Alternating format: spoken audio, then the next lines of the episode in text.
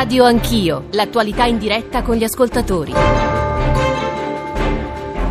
Sono le 9 e 8 minuti, tornate con eh, Radio Anch'io. È già entrato in studio Alessio Maldini perché noi fra una decina di minuti vorremmo chiudere la nostra trasmissione con un ricordo, ritratto, piccolo, breve, ma insomma immagino che nel corso della giornata poi molte saranno le parole su Niki Lauda. Come sapete poche ore fa eh, è morto a 70 anni il grande pilota, poi insomma il ritratto ce lo consegnerà Alessio, ma abbiamo appena intervistato eh, Luca Cordero di Montezemolo e avremo anche eh, Cesare Fiorio e peraltro eh, nemmeno nemmeno sapeva che Niki Lauda fosse morto. Però adesso riprendiamo il filo della politica, perché domenica si vota con Giorgia Meloni e il ministro Centinaio. Abbiamo parlato di tanti temi, del clima all'interno del governo, delle prospettive eh, dopo il 26 maggio, prospettiva, tema, contenuti dei quali, prima permettetemi di ricordarvi però il nostro numero al quale scrivere, 335 699 2949, dicevo, prospettive mh, e alle quali eh, sta guardando ovviamente ogni partito con le sue idee, le sue proposte, e sta guardando anche il Partito Democratico, lo dico perché con noi c'è Giuliano Pisapia, che è ex sindaco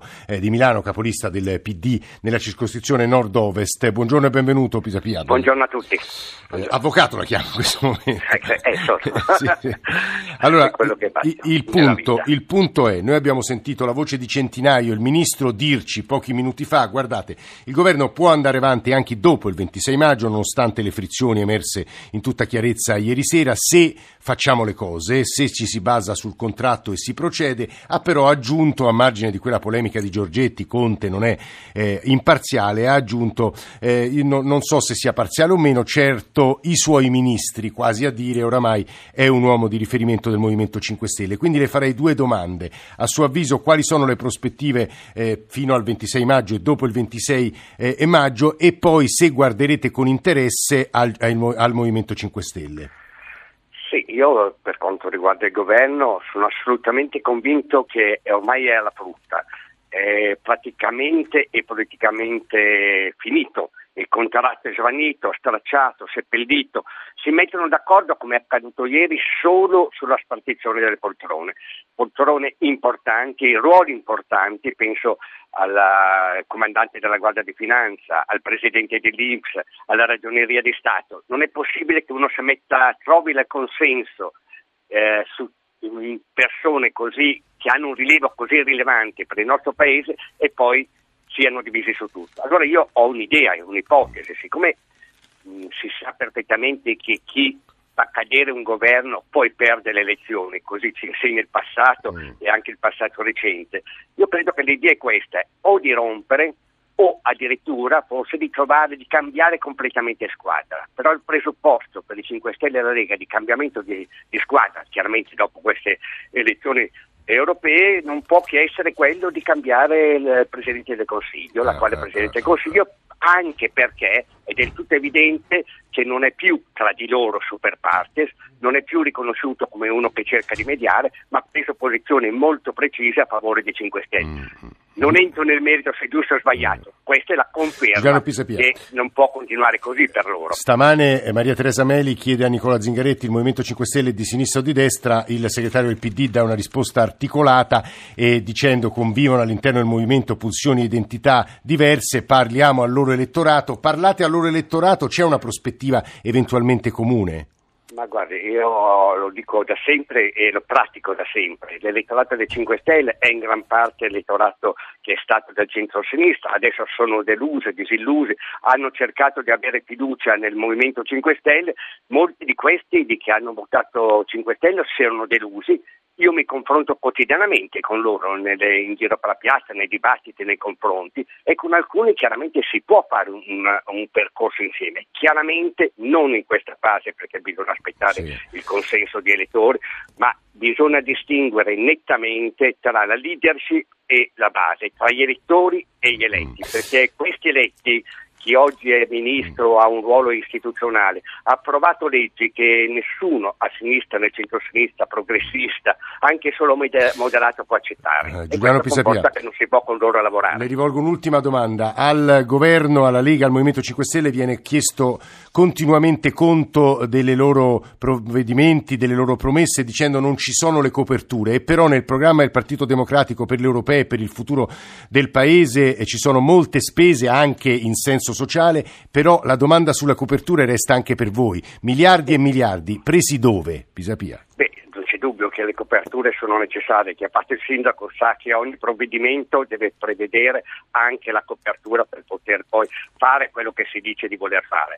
Io sto lavorando col Partito Democratico e non solo col Partito Democratico per un progetto che sia molto serio anche dal punto di vista delle, delle coperture. Le coperture si trovano, si sono sprecate in questo periodo centinaia e centinaia di milioni solo per le polemiche all'interno del governo. Già quello è una direzione. I fondi europei consideri che l'attuale bilancio del Parlamento europeo prevede 366 miliardi per la coesione sociale e territoriale. Ecco, se noi avessimo più credibilità in Europa, anche parte di quelle somme potrebbero essere utilizzate per dare le risposte ai nostri mm. cittadini, mm. per limitare le diseguaglianze, mm. per dare e creare nuovi posti di lavoro. Giuliano Pisapia, ex sindaco di Milano, capolista PD, circoscrizione nord-ovest alle europee, grazie per essere stato con noi a grazie Radio a Anch'io. Voi, una, parte, una parte delle sue risposte, quelle che riguardavano il Movimento 5 Stelle, ma anche quello che ci ha detto Centinaio pochi minuti fa, credo che meritino l'attenzione del capogruppo del Movimento 5 5 Stelle al Senato, il presidente Patuanelli, Stefano Patuanelli, senatore, buongiorno, benvenuto. Buongiorno a voi e grazie per l'invito. Eh, ora, eh, anche qui una notizia che è stata appena battuta dall'ANSA, un tweet del ministro Salvini che immagino poi farà discutere per tutto il giorno, lei sa meglio di me ma se ne occuperà 100 città tra poco, che c'è stato nella notte un rogo a Mirandola, provincia di Modena, che sarebbe stato appiccato eh, da uno straniero, così dice il ministro dell'interno, ci sono due morti e diversi feriti, Salvini ha appena detto arrestato giovane immigrato nordafricano africano per il rogo che ha devastato la sede della polizia locale Mirandola, due morti morti, decine di feriti e intossicati, una preghiera e un abbraccio alle famiglie delle vittime, altro che aprire i porti, azzerare l'immigrazione clandestina in Italia e in Europa è un dovere morale, a casa tutti. È premativo, è assertivo, che valutazione dà, Presidente? Ah, guardi, non ho letto il tweet. Eh. Lo, lo, Gliel'ho letto io adesso, insomma, questo è appena battuto. Mm. Eh, io penso che quando si, eh, c'è un atto criminoso che porta anche alla morte di, di persone, a prescindere da chi lo compie, eh, vanno messe in campo tutte quelle, quelle, azioni, intanto per assicurare la giustizia e, e, eventualmente condannare poi la persona che si è macchiata del, del crimine e, e, dopodiché certamente c'è una questione di prevenzione, c'è una questione di eh, forze di polizia che devono avere gli strumenti mm. per prevenire reati a prescindere da chi li commette. Mm. E dopodiché è certo che eh, le persone che arrivano nel nostro paese sono persone che hanno una storia molto complicata, arrivano eh, da paesi dove eh, convivono con guerre, con conflitti civili, con persecuzioni, fanno viaggi disperati rischiando la morte per arrivare con una speranza di una vita migliore, però certamente le loro vite sono segnate da, da drammi eh, che chiaramente possono portare anche alla perdita dell'equilibrio mm. eh, e quindi ad, ad, azioni criminali. Poi eh, probabilmente i paesi poi vedremo, poi vedremo. arrivano c'è anche la questione eh, che non sempre si riesce a dare risposta ovviamente alle difficoltà di queste persone e quindi quando arrivano qui poi si scontrano con la verità, cioè col fatto che nemmeno noi riusciamo a garantire una vita più dignitosa eh, del loro paese, ovviamente questo può portare a un aumento della criminalità per queste, le persone che arrivano. Detto questo, eh, certamente la questione dei rimpatri eh, però va affrontata e va affrontata seriamente. Riuscirete a approvare questo decreto in settimana? Ci sarà un Consiglio dei Ministri o no, Presidente? Ma guardi, non lo so, mm. il, decreto, il Consiglio dei Ministri ieri sera, eh, stanotte, stanotte eh, è finito molto tardi eh, con uh, un sostanziale nulla di fatto rispetto ad alcuni temi che interessano il Movimento 5 Stelle tanto quanto la Lega. Eh, se c'è da sostenere un decreto che riguarda la sicurezza ad integrazione di quanto già fatto eh, diversi mesi fa ormai dal governo. Sì. Eh, il Movimento 5 Stelle c'è, ma deve essere un decreto costituzionale, deve essere eh, con le garanzie, deve essere... Eh, altrimenti, altrimenti, non lo approvate. Ma, questo, questo come, rima- come, ritengo che anche alla Lega interessa eh, portare avanti il decreto sulla famiglia, per stanziare un miliardo eh, per le famiglie che hanno figli. Presidente, è un tema su cui ci possiamo dividere. poco fa il Ministro Centinaio ci ha, detto, ha parlato di Conte e i suoi ministri a dire oramai è il, eh, diciamo, è, non è più imparziale a confermare quello che ha detto Giorgetti.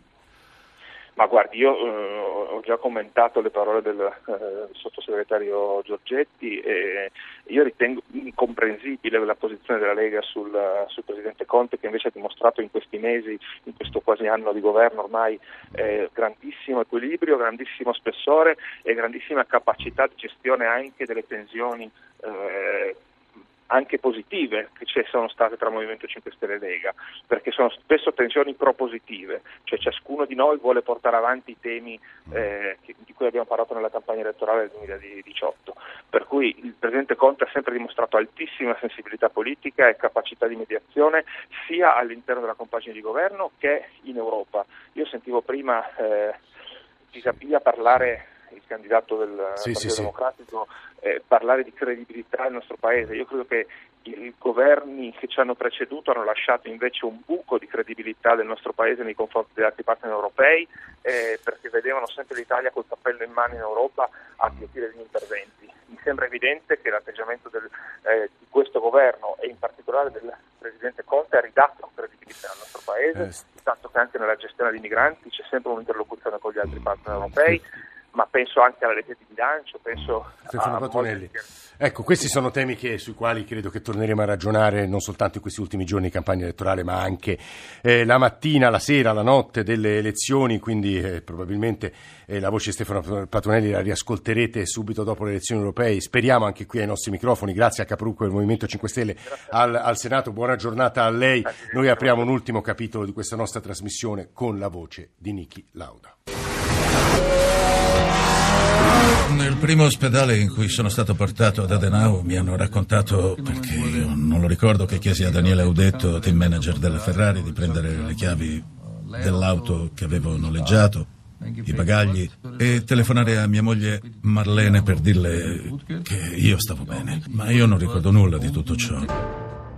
È Niki Lauda che racconta quel terribile incidente. Tra l'altro ci sono arrivati tanti ricordi, tanti messaggi da, da, parte degli ascoltatori. C'è chi, Alessandro ad esempio, ricorda quella giornata, il titolo a colori del quotidiano Il Giorno con quelle fiamme impressionanti e poi, non dico la trasformazione di Niki Lauda eh, come uomo, eh, ma quell'esperienza lo segnò. Lui disse che poi eh, la paura era stato uno degli elementi che avrebbe contraddistinto di lì in poi suo, la sua eh, guida, eh, ma anche il non vergognarsi di apparire eh, sfigurato, eh, deforme, insomma è stato una figura di grande pilota ma anche eh, di, uomo molto, quasi emblematico, mettiamola così. Alessio Maldini ci sta raccontando sin dal sì. GR del mattino all'alba a tutti quello che è accaduto, eh, insomma per chi non lo sappia, poche ore fa è morto Niki Sì, rimane nella memoria quel ho paura nell'ultima gara del 76 a Fuji in Giappone, gara decisiva per il mondiale, pioveva a dirotto, eh, lui scese dalla macchina e disse ho paura. E poi il mondiale lo vinse Ant per un solo punto. Lauda che vinse i mondiali nel 75 e nel 77 ma abbiamo come ospite Cesare Fiorio direttore sportivo della Ferrari eh, a cavallo degli anni 80 e anni 90 buongiorno Fiorio. Buongiorno, buongiorno a voi. Un ricordo di Niki Lauda? Ma certamente, certamente per noi tutti è una, è una brutta notizia la perdita di questo grande campione perché ricordiamoci che è stato un grande campione sia in pista che come manager eh, adesso insieme a, alla, alla, Mercedes vediamo, vedevamo sempre lui. Adesso era un po' di gare che non lo vedevamo più e probabilmente perché si stava curando ma sicuramente la cosa che mi ha più impressionato di questo pilota è stato quell'incidente del 76 al Nürburgring quando eh, la sua macchina prese fuoco e fu tirato fuori dalla macchina da da Arturo Merzario, a cui eh, lui fu molto riconoscente in seguito. Ecco, questa è, è, la cosa che lo rese sfigurato, ma lui, lui però diceva che la macchina si guida col sedere, non con la faccia sfigurata, per cui riusciva ugualmente a percorrere e a farsi valere. Eh, eh sì, adesso ascoltiamo una breve, un passo dell'intervista che abbiamo fatto a Luca Cordero di Montezemolo, che era responsabile corse negli anni 70 della Ferrari. Ma guarda, io sono molto triste perché perdo un grande vero amico, 50 anni di amicizia. Avevamo cominciato da ragazzi, lui giovanissimo pilota eh, con la Ferrari eh, e io giovanissimo direttore sportivo. Niki, oltre che un grande amico, è stato un grande campione in pista, ha vinto con la Ferrari, con lui ho condiviso delle vittorie indimenticabili, ho condiviso dei momenti, alcuni dei momenti più belli della mia vita. Abbiamo, ha vinto a Monza il campionato del mondo per la Ferrari dopo 12 anni che la Ferrari non vinceva a Monza davanti al pubblico italiano, è stata una giornata indimenticabile e mi ricordo che quando allora non c'erano i telefonini chiamai Ferrari dopo la corsa lo sentì per la prima volta commosso e che piangeva. Niki è stato anche un grande campione, eh, ha vinto con noi, ha vinto con la McLaren dopo un periodo di interruzione, è stato un grande campione fuori dal, dai circuiti, un uomo diretto, un uomo sincero, un amico leale. Eh, piango e perdo eh, con lui una parte molto importante della mia vita. 1974 eh, o 75, mi ricordo, Gran Premio di Zandvoort, io vengo investito ai box da Ronnie Peterson, un grande pilota svedese che purtroppo scomparse poi in un incidente a Monza e per metà della gara non, non, Niki girava e non mi vedeva più sul muretto dove io gli facevo le segnalazioni di quanto vantaggio o svantaggio aveva.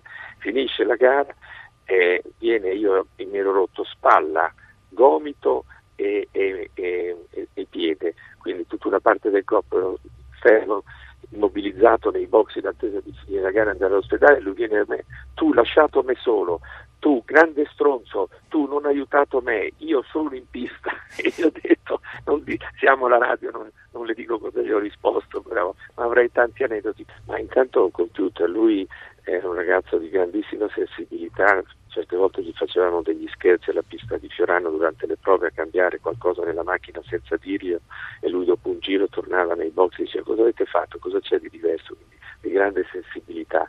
Ed è stato un pilota che ha sempre lavorato nei dettagli, ehm, diciamo come poi fece Schumacher eh, nei dettagli della macchina, nel stare vicino ai meccanici. Nella vita era un ragazzo che gli piaceva anche ridere e divertirsi, eh, ma sempre con un fondo di, di, serietà. Ma la cosa più bella di Lauda come persona, che non dimentichiamoci, ha avuto anche un grande successo come imprenditore con la passione degli aerei e lui eh, mise su da zero una compagnia aerea. Mi ricordo che quando io feci il primo viaggio con Italo, quando nacque Italo, che avevo messo in piedi da, niente, mi chiamò e mi disse ma allora possiamo fare aereo e, e, e, e treno insieme proprio quel giorno e, era, la cosa più bella di Lauda era che era un, un uomo diretto, sincero, leale, duro nel dire anche le cose, ma sempre con una grandissima trasparenza.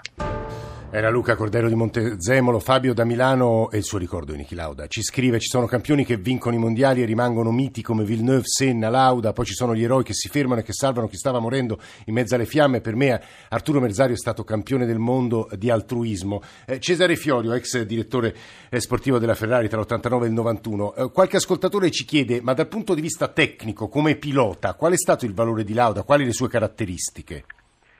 Ma guarda, io eh, pur, purtroppo, dico io, sono arrivato alla Formula 1 perché all'epoca in cui Lauda correva io gestivo eh, la squadra corse Lancia nei rally e per cui quando sono arrivato in Formula 1 lui aveva appena smesso, però io mi ricorderò sempre quell'incidente del Nürburgring nel quale lui, eh, la sua macchina fu urtò e prese fuoco sì. e immediatamente vi furono altre macchine che si fermarono, cioè tutti i piloti che erano in corsa in quel momento si fermarono tutti intorno a lui e Arturo Merzario lo tirò fuori dalla macchina e questo per me è stato un grande gesto. Poi dopo quello, dopo 42 giorni, diciamo, questo, sì. da questo incidente terribile che uno, uno disse adesso me ne sto fuori esatto, per qualche esatto. mese, invece dopo 42 giorni lui era di nuovo in pista in Giappone al Fuji e in quel momento eh, perché doveva difendere il titolo mondiale da James Hunt, però in quel momento no, non se la sentì di, di, di, continuare perché pioveva, le condizioni erano estreme e, e lui evidentemente non era ancora, non era ancora eh, quel, quel, pilota eh sì. che, a cui eravamo abituati e mm. per cui si ritirò, si fermò ai box e disse io non continuo più. Mm. E, poi, e quella è una frase che ha colpito cui, moltissimo Cesare Fiori, eh, devo dire anche sì, i nostri ascoltatori ci stanno scrivendo cui, molto su questo, per cui... Eh, per cui Hunt vinse il campionato eh, del sì. mondo, però poi lui lo, lo, lo rivinse esatto. qualche anno dopo. È quello che ci sta raccontando, cui... ci ha raccontato tra l'altro Alessio Maldini. Chiudiamo con la voce di un altro ascoltatore, uno dei tanti ricordi che ci state mandando, anzi, anzi grazie anche per la partecipazione su tutti i temi che vi suggeriamo, eccolo. Era un periodo storico importante per tutto quello che rappresentava lo sport in generale e non solo l'automobilismo, ma nell'automobilismo Niki Lauda un po' eh, diede, eh, perché no, anche alla Ferrari, all'Italia stesso, un grande eh, valore aggiunto grazie alla sua professionalità al suo valore sportivo. Quindi se ne va un pezzo di storia, un pezzo, se vogliamo, un'icona della nostra stessa esistenza, di chi ormai è cinquantenne e che con nostalgia ricorda quegli uomini, quei valori, quelle storie, eh, quelle gare che mh, ci sono rimaste sempre nel cuore. Alessio, grazie. Grazie, grazie a voi. ricordo. Eh, stiamo in chiusura, eh, grazie anche a Cesare Fiorio che ci ha aiutato a ricordare Niki Lauda, ma insomma lo faremo nel corso dei giornali radio e degli approfondimenti su Radio 1 e su Radio 1 Sport. Nicola Ramadori, Alessandro Forlani, Alberto Agnello, Maria Grazia Santo, eh, Ada Marra, Elena Zabeo e la redazione di Radio Anch'io che ha costruito questa trasmissione, Mauro Convertito nel regista e stamane in console Federico Foroni e Fernando Conti. Grazie a tutti per averci ascoltato, noi ci risentiamo domattina verso le sette e mezzo, adesso la linea a 100 città.